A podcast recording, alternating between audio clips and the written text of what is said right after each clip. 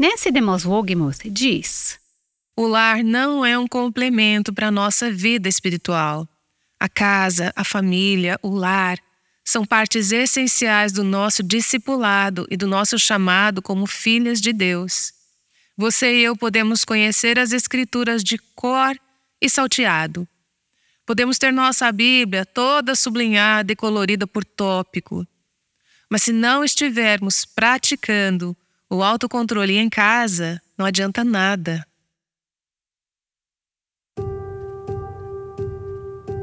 Este é o Aviva Nossos Corações com Nancy DeMoss Wogemuth, autora de Mulheres Atraentes Adornadas por Cristo, na voz de Renata Santos. Temos estudado Tito 2 de 1 a 5 já há algumas semanas e temos aprendido sobre muitos tópicos práticos e importantes para a vida cristã. Hoje vamos explorar a recomendação de que as mulheres devem estar ocupadas em casa Nancy vai nos ajudar a entender esta frase. Este estudo tem sido muito útil para mim e espero que também seja para vocês. Como tem sido importante ver cada uma dessas palavras, cada uma dessas frases, especialmente em Tito 2, de 3 a 5, e analisá-las como se fossem uma pedra preciosa olhar para essa joia por vários ângulos e assim ver suas diferentes facetas. Nesses versículos, vemos a sabedoria, o aprendizado e o crescimento de uma vida inteira. Vamos desvendá-los aos poucos, sem apressar as coisas. Esta série tem levado várias semanas e vai se alongar por outras mais. Vou ler de novo os versículos que estamos examinando e vamos selecionar uma frase desta passagem que vamos estudar hoje e nas próximas semanas. E lembre-se de que Paulo está falando sobre uma visão radicalmente contracultural para os crentes da ilha de Creta, onde Tito era o pastor. Ele diz: vocês não devem se parecer com o mundo. Se vocês quiserem sobreviver e prosperar como igreja, como povo de Deus nessa cultura pagã, o Evangelho deve influenciar a sua maneira de viver e vocês devem vivenciá-lo juntos. A seguir, ele diz no versículo 3 de Tito 2 que as mulheres mais velhas devem ensinar o que é bom e assim orientar as mais jovens. Que orientação elas devem dar às mais jovens? A amarem seus maridos e seus filhos, a serem prudentes e puras. Já abordamos todas essas coisas e agora chegamos a outra frase: a estarem ocupadas em casa. E ele continua: e a serem bondosas e sujeitas a seus maridos, a fim de que a palavra de Deus não seja difamada. Ah, nada como discutir assuntos polêmicos, não é? Estamos falando de coisas difíceis. Quero frisar que eu não sou Deus, eu não sou uma super intérprete das Escrituras. É por isso que Deus nos concedeu o Espírito Santo. Só estou tentando trazer esses versículos à luz, dizer como eu os vejo, para que depois vocês possam digeri-los e aplicá-los às suas vidas. Então, chegamos à frase de hoje estarem ocupadas em casa. E esse é um conceito estranho para grande parte da nossa cultura atual. E para alguns é uma ideia profundamente controversa, até mesmo ofensiva. E mesmo entre algumas mulheres cristãs, esse conceito de trabalhar em casa pode ter um grande peso emocional e gerar muita discussão, não é verdade? O que, que ele significa e como devemos lidar com isso? Por ter estudado tanto ao longo dos anos, o meu pensamento evoluiu com relação a esta frase. E hoje eu ensino de uma forma um pouco diferente de como eu ensinava há vários anos. Isso porque eu me aprofundei mais sobre o tema, o contexto cultural e histórico e a interpretação das Escrituras. Então, quero compartilhar o que eu entendo ser uma melhor compreensão dessa passagem. Se você é uma mulher mais velha quando lê o currículo de Paulo para as mulheres mais jovens, pode ser que te venha à memória um casal de uma série de TV da década de 50, como por exemplo O Papai Sabe Tudo. Talvez algumas se lembrem daquela época e pensem: ah, não seria maravilhoso se pudéssemos voltar ao passado? Que bons tempos eram aqueles! Mas, se você for uma mulher mais jovem e você nem sabe que série era essa, você pode considerar isso que Paulo está compartilhando aqui em Tito 2 muito preocupante e até ofensivo. Quero dizer uma coisa àquelas que são das gerações mais antigas. Idealizar ou tentar voltar àquela época seria um grande erro. Foi Deus quem nos colocou nesta época em que estamos e é aqui que devemos viver e refletir a luz do Evangelho de Cristo. E para as mulheres de todas as idades, quero dizer que seria um grande erro desprezar essa porção das Escrituras como se ela fosse arcaica ou irrelevante. Ah, isso servia para outra cultura e não se aplica hoje. Toda a escritura é inspirada, cada palavra dela, e tudo se destina ao nosso crescimento, à nossa santificação, e toda ela deve ser levada a sério. Portanto, não podemos simplesmente ignorar, descartar ou pular esta parte. Temos que nos aprofundar para entender como aplicar esta verdade duradoura à nossa própria era, cultura, contexto, incluindo essa pequena frase em Tito 2: estarem ocupadas em casa. As mulheres mais velhas devem orientar as mulheres mais jovens a fazer isso. Mas será que Paulo está dizendo com essa frase que o lugar da mulher é no lar? Paulo está sendo machista, como muitos sugerem? Ele estaria dizendo: lugar de mulher é na cozinha, esquentando a barriga no fogão e esfriando na pia. É esta mentalidade que Paulo tem sobre as mulheres? Sei que muitas sabem que não é esse o caso, mas existem mulheres que leem Paulo no Novo Testamento e pensam exatamente assim. Como podemos responder a elas? A frase que Paulo usa aqui é traduzida de forma um pouco diferente em outras versões da Bíblia, por uma razão importante. Quem costumava usar a versão Ferreira de Almeida da Bíblia se lembra como essa frase foi traduzida? Boas donas de casa. A tradução que estou usando hoje, a NVI, diz ocupadas em casa. Algumas outras traduções dizem trabalhar no lar ou dedicadas ao lar. Então existem duas situações: aqueles que falam sobre cuidar do lar e aqueles que falam sobre estar ocupadas em casa. E há uma razão para essa diferença nas traduções. Há um desacordo relacionado à palavra que é usada no grego original. E aqui vamos para uma pequena aula de grego novamente.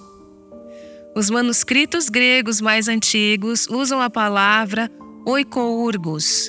É uma palavra composta que combina oikos, que significa lar ou casa, com urgos, que significa trabalho. Literalmente, alguém que trabalha em casa, referindo-se a uma mulher que não está ociosa. Ela está ocupada em casa, ativa nas tarefas domésticas. Isso é oikourgos, essas duas palavras combinadas, oikos e urgos.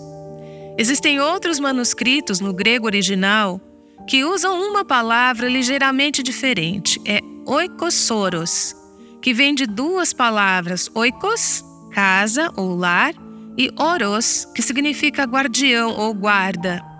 É aí que encontramos as palavras dona de casa, da versão Ferreira de Almeida. Então, uma palavra, se estiver correta, traria o sentido de trabalhar no lar. A outra palavra, se for a correta, seria guardiãs do lar, alguém que cuida do lar, responsável pelos assuntos domésticos. Felizmente para nós, inclusive para mim, que não somos estudiosas do grego, isso realmente não importa muito.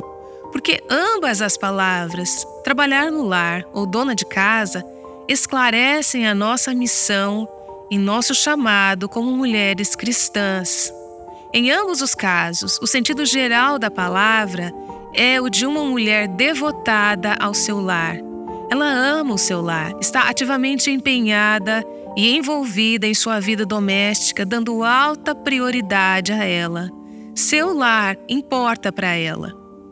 Por todo o livro de Tito, vemos como a vida dos cristãos deve contrastar com a vida dos ímpios.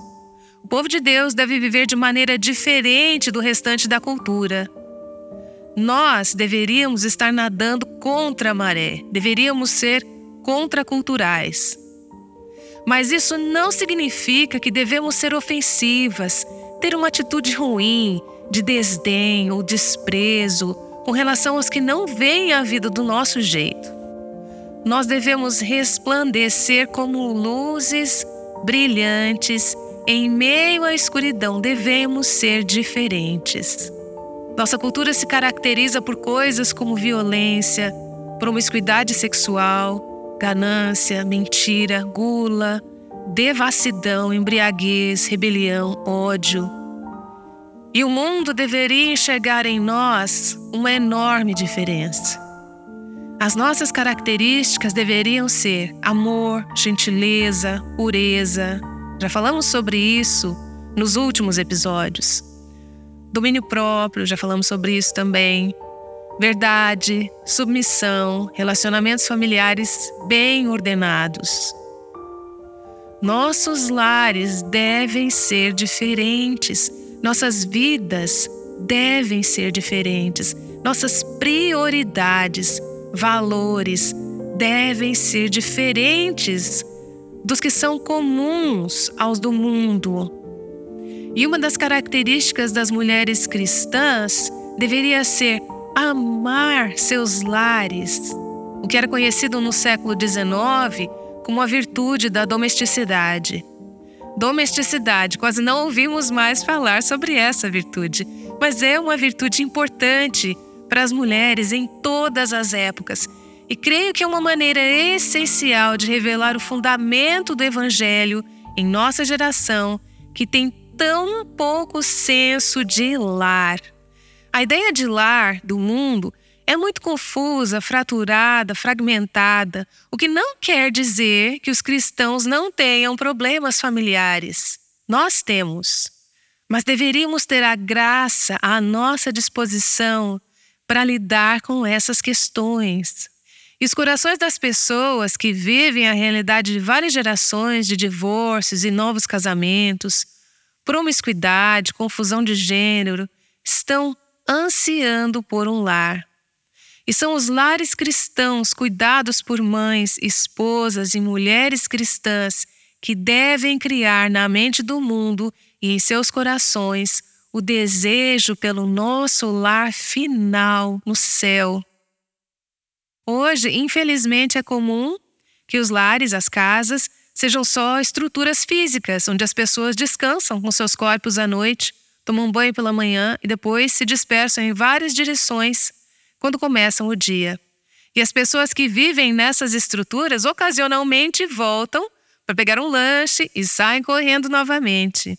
Há pouca vida compartilhada, há pouca oportunidade de convivência. As pessoas estão vivendo mais como colegas de quarto do que como uma família. E essa ainda é uma visão menos pior, infelizmente. Em muitos lares cristãos, as pessoas mostram sinais significativos de negligência estão em total desajuste.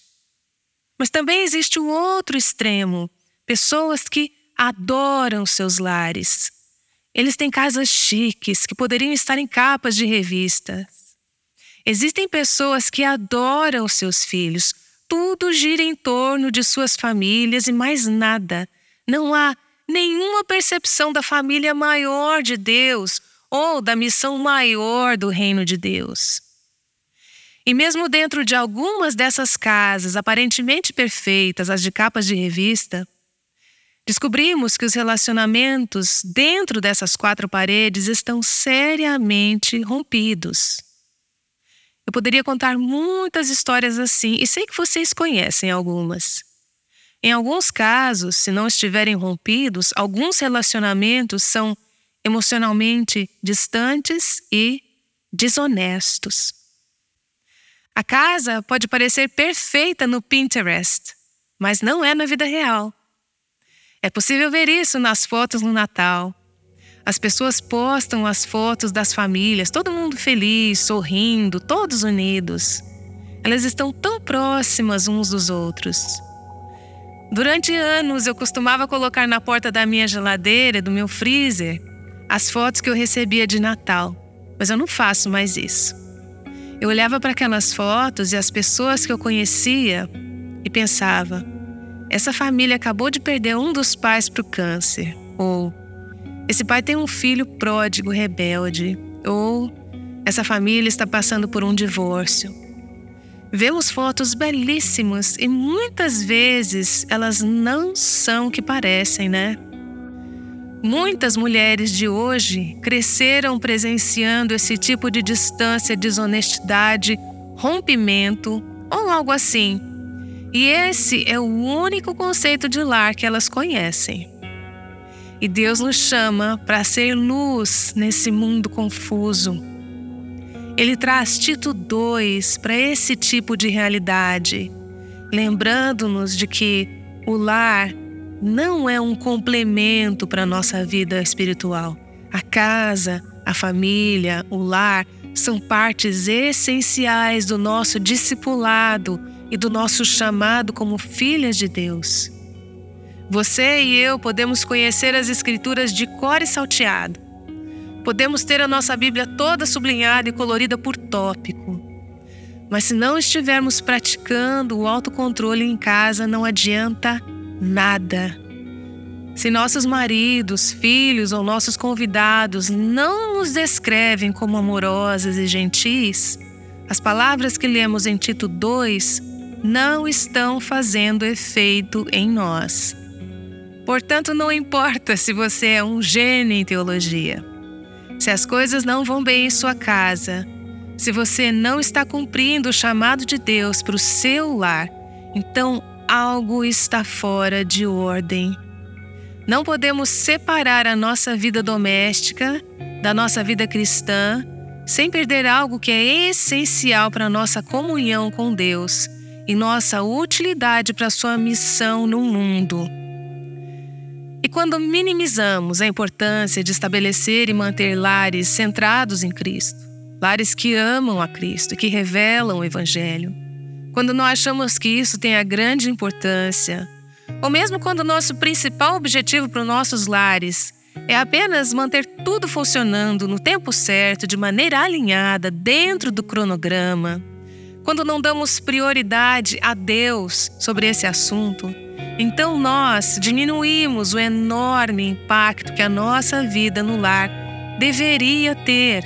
Em Tito 1, Paulo fala sobre falsos mestres que estavam arruinando famílias inteiras. Eles estavam virando-as de cabeça para baixo, de dentro para fora. Paulo não menciona nessa passagem o que essas pessoas estavam dizendo, mas ele indicou que eles estavam fazendo isso por ganância. Pode ser que o que esses falsos mestres ensinavam estava agradando a população. O conteúdo agradava, vendia bem. E, aparentemente, parte do que eles estavam vendendo e ensinando estava subvertendo, minando o desígnio de Deus para as famílias. E vemos o mesmo acontecendo hoje. Se uma jovem tem como principal ambição ser uma esposa, mãe e dona de casa, ao invés de almejar ser, digamos, fisioterapeuta ou arquiteta, ela é tratada como se ela não tivesse um cérebro. As pessoas pensam: o que há de errado com você? Há vários anos, um importante seminário evangélico anunciou que planejava oferecer um curso de economia do lar. Uau, isso causou uma avalanche de comentários. Um pastor escreveu sobre eles em seu blog, caracterizando o curso como frívolo e tolo. Ele disse: Um diploma de seminário em como preparar biscoitos é tão útil quanto um mestrado cristão em reparo automotivo. Ele estava simplesmente afirmando que era uma tolice mulheres cristãs serem treinadas para serem boas donas de casa. Bem, considerando esses posicionamentos e suposições, mesmo entre os cristãos, o que devemos fazer a respeito do fato de que a Bíblia inclui trabalhar em casa ou ser uma dona de casa no currículo básico para o treinamento de jovens mulheres? E essas jovens mulheres são as que, por definição, estão na época da vida que terão filhos e os criarão. E as mulheres mais velhas, que passaram por essa experiência, deveriam estar orientando essas mulheres mais jovens com base em suas experiências de vida, seus fracassos e seus sucessos. Elas deveriam estar orientando essas mulheres mais jovens a trabalhar em casa ou a serem boas donas de casa. É importante darmos uma olhada na história do trabalho e do lar. Ao fazer isso, tive uma compreensão maior do que Paulo está descrevendo aqui e sobre o que ele está e não está dizendo para nós hoje. Eu tenho uma amiga chamada Carolyn McCauley. Ela já participou de um episódio antes. Ela escreveu, em coautoria com outra mulher, um livro chamado Mulher, Cristã e Bem-Sucedida redefinindo biblicamente o trabalho dentro e fora do lar. Esse livro e as conversas com Carolyn têm sido extremamente úteis para mim, me ajudando a entender o que Paulo está dizendo aqui quando ele fala sobre estarmos ocupadas em casa ou sermos donas de casa. Em geral, existe uma divisão clara entre o que acontece em casa e o que acontece no trabalho. E isso é algo muito antigo. A maioria das pessoas que trabalham se levantam, saem de casa e vão para outro local para fazer o seu trabalho. Essa localização poderíamos chamar de a esfera pública. Está lá fora, está longe de casa. Elas estão fazendo o seu trabalho, estão ensinando na escola, ou estão cuidando de pacientes, ou estão sendo cientistas, ou estão sendo engenheiras, ou estão sendo o que quer que seja, longe de casa. Isso é a esfera pública. Nessa esfera, elas fazem aquilo que são pagas para fazer e então voltam para suas casas, à esfera privada, onde gastam seu salário e começam o processo todo de novo. Tomam banho, limpam, alimentam-se e retornam para a esfera pública para fazer seu trabalho, certo? Analisando esse modelo, com a casa sendo a esfera privada e ao sair para trabalhar a esfera pública, vemos que ele é um avanço relativamente recente. Antes da Revolução Industrial, durante os séculos 18 e 19, não havia separação entre trabalho e a casa. O lar era um motor econômico da sociedade. Era um lugar de produtividade e toda a família, homens, mulheres e crianças, fazia parte disso. Não era apenas como se o pai ou a mãe saíssem para trabalhar. Todos eles se empenhavam em produzir bens que tornassem possível que suas necessidades fossem atendidas e também permitissem que eles cuidassem das necessidades de outras pessoas. Assim, tanto a casa em si quanto o trabalho que ocorria dentro e ao redor dela eram considerados essenciais. Eles eram altamente valorizados. Mas no século XX, tudo isso mudou. E podemos falar sobre a Revolução Industrial e sobre a guerra ou as guerras mundiais e outras coisas que juntas fizeram isso acontecer. Mas em vez de ser um lugar de produtividade, de ter todas as mãos no arado, todos trabalhando juntos para obter sucesso, casa se tornou um lugar de consumo. As coisas que ganhamos fora de casa, nós usamos em nossas casas. Então, Hoje decoramos nossas casas para expressar a nossa personalidade única, nosso estilo único. Mostramos nossas casas no Pinterest e no Instagram para que possam ser admiradas por outras pessoas. Mas elas não são, na maioria dos casos, um lugar de produtividade. São locais de consumo e, em alguns casos, de um consumo ostensivo. Na maioria dos casos, nosso trabalho e nossas casas hoje tendem a correr por trilhas separadas. Existem exceções, mas em geral, a esfera pública, que é o mercado onde a pessoa é paga por seus trabalhos, tornou-se o reino mais valorizado. A esfera privada, por outro lado, o lar, que costumava ser o centro da produtividade e o motor econômico da sociedade, a esfera privada, foi desvalorizada. Justo o lar, onde os casamentos amorosos são nutridos, onde as crianças são discipuladas e treinadas, onde os membros deficientes da família ou idosos podem ser cuidados e a hospitalidade e o cuidado podem ser estendidos a amigos e vizinhos. Coisas pelas quais não somos pagos para fazer. De forma que esse trabalho foi desvalorizado, enquanto o trabalho fora de casa, pelo qual recebemos o pagamento, foi exaltado. Assim, aos olhos do mundo, bem como aos nossos próprios olhos, muitas vezes, as mulheres de hoje derivam seu senso de identidade e status do trabalho produtivo feito fora de casa, na esfera pública, trabalho pelo qual são compensadas financeiramente. Percebe? Menos status é dado ao trabalho diário, que ocorre em casa e não é recompensado monetariamente. Essa divisão entre a esfera privada e a esfera pública tem dado origem a um debate acalorado. Pense em algo que coloca as mães em pé de guerra. Debate sobre o lugar das mulheres e o significado do lar. Então voltemos a Tito 2, quando Paulo exorta as mulheres mais velhas a orientar as mulheres mais jovens para que estivessem ocupadas em casa ou cuidando da casa. Ele estava vivendo em um cenário totalmente diferente desse mundo pós-revolução industrial em que vivemos hoje. E é importante entendermos isso para evitar interpretar passagens como Tito 2 e Provérbios 31 apenas através do nosso próprio contexto cultural moderno. Para nossos ouvidos do século 21, poderia parecer que, ao incentivar as mulheres a se ocuparem em casa cuidando da casa. Paulo estava diminuindo o valor das mulheres, que ele estava insinuando que elas eram menos importantes do que os homens, pois afinal o trabalho doméstico não é remunerado e não é tão importante quanto o trabalho feito no mercado, na esfera pública, essa noção moderna que nós temos.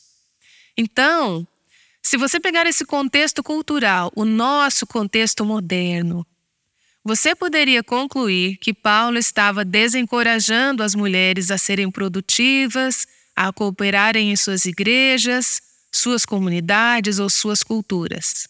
Basta ficar em casa, não faça mais nada. E o que você faz em casa não é tão valorizado. Se enxergarmos essa passagem na nossa visão cultural, não vamos entender a sua intenção e importância.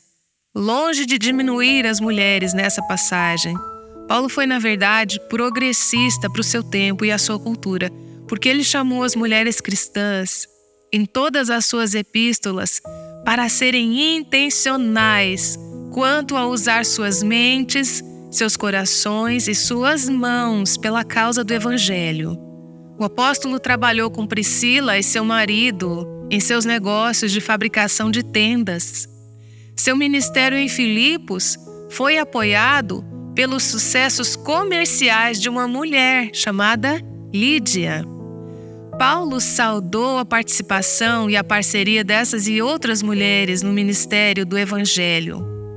Leia Romanos capítulo 16 e veja todas as mulheres que Paulo menciona que foram parceiras no ministério do Evangelho. Paulo nunca disse: você é menos valiosa, você tem menos contribuição a dar, vai para casa assar biscoitos. Não há nada errado em ir para casa e assar biscoitos, mas ele não estava limitando a sua produtividade a uma única esfera menos valiosa. Ele estava dizendo: o que você faz importa. Ele nunca menosprezou o trabalho delas, ele nunca menosprezou as suas contribuições.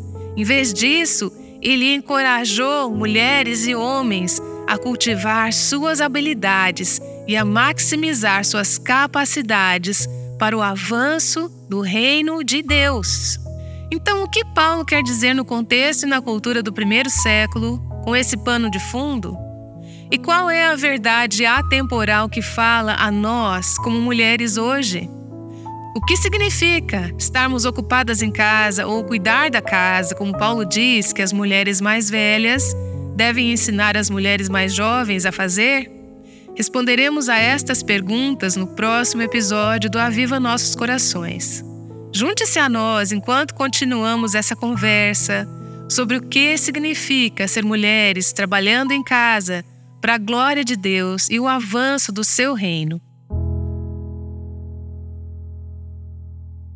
Esta é Nancy DeMoss Wogemuth, autora de Mulheres Atraentes Adornadas por Cristo. Estamos nos aprofundando em Tito 2, de 1 a 5. Nancy voltará para orar, mas antes disso, deixe-me compartilhar com vocês 10 razões para obter o livro Mulheres Atraentes Adornadas por Cristo. 10. Se Deus inspirou Paulo a dar instruções para as mulheres, devemos prestar atenção. 9. Nancy passou anos ponderando neste texto para nos ajudar a interpretá-lo corretamente. 8. Este livro irá inspirá-la a se conectar com outras mulheres em relacionamentos de discipulado. 7. Ele irá ajudá-la a aprender a amar seu marido mais profundamente. 6. Ele dará orientações para tornar sua casa uma prioridade. 5 ele irá ajudá-la a desenvolver um pensamento sólido, sábio e piedoso. 4. Você pode adquirir esse livro no nosso site www.avivanossoscorações.com. 3. Quando você adquire um livro diretamente do nosso site, você está contribuindo para o sustento deste ministério e fazendo assim que mais e mais mulheres tenham acesso a um ensino sólido. 2. O livro a ajudará a identificar quaisquer ídolos ou vícios em sua vida e mostrará como ser liberta. 1. Um, você estará enchendo a sua mente com a verdade bíblica. Ao ler este livro, você crescerá, será encorajada e se maravilhará com a verdade de Deus. Nancy está de volta para orar. Obrigada, Senhor, pelo privilégio e pela alegria de nos aprofundar em mais uma frase da tua palavra. Há tanto significado nela e queremos entendê-la e vivenciá-la. Queremos ser mulheres contraculturais e queremos, no contexto de nossas casas, quer sejamos casadas ou solteiras, jovens ou idosas, queremos honrar ao Senhor, queremos glorificá-lo Queremos que o nosso lar reflita o Evangelho de Cristo. Então, pedimos que o Senhor abra os nossos corações para a tua verdade e mostre-nos o que ela significa, para que vejamos nossos lares de maneira que tu vês. Que a nossa vida então possa direcionar essas pessoas para Jesus, tanto na esfera pública como na esfera privada. Eu oro em nome de Jesus. Amém.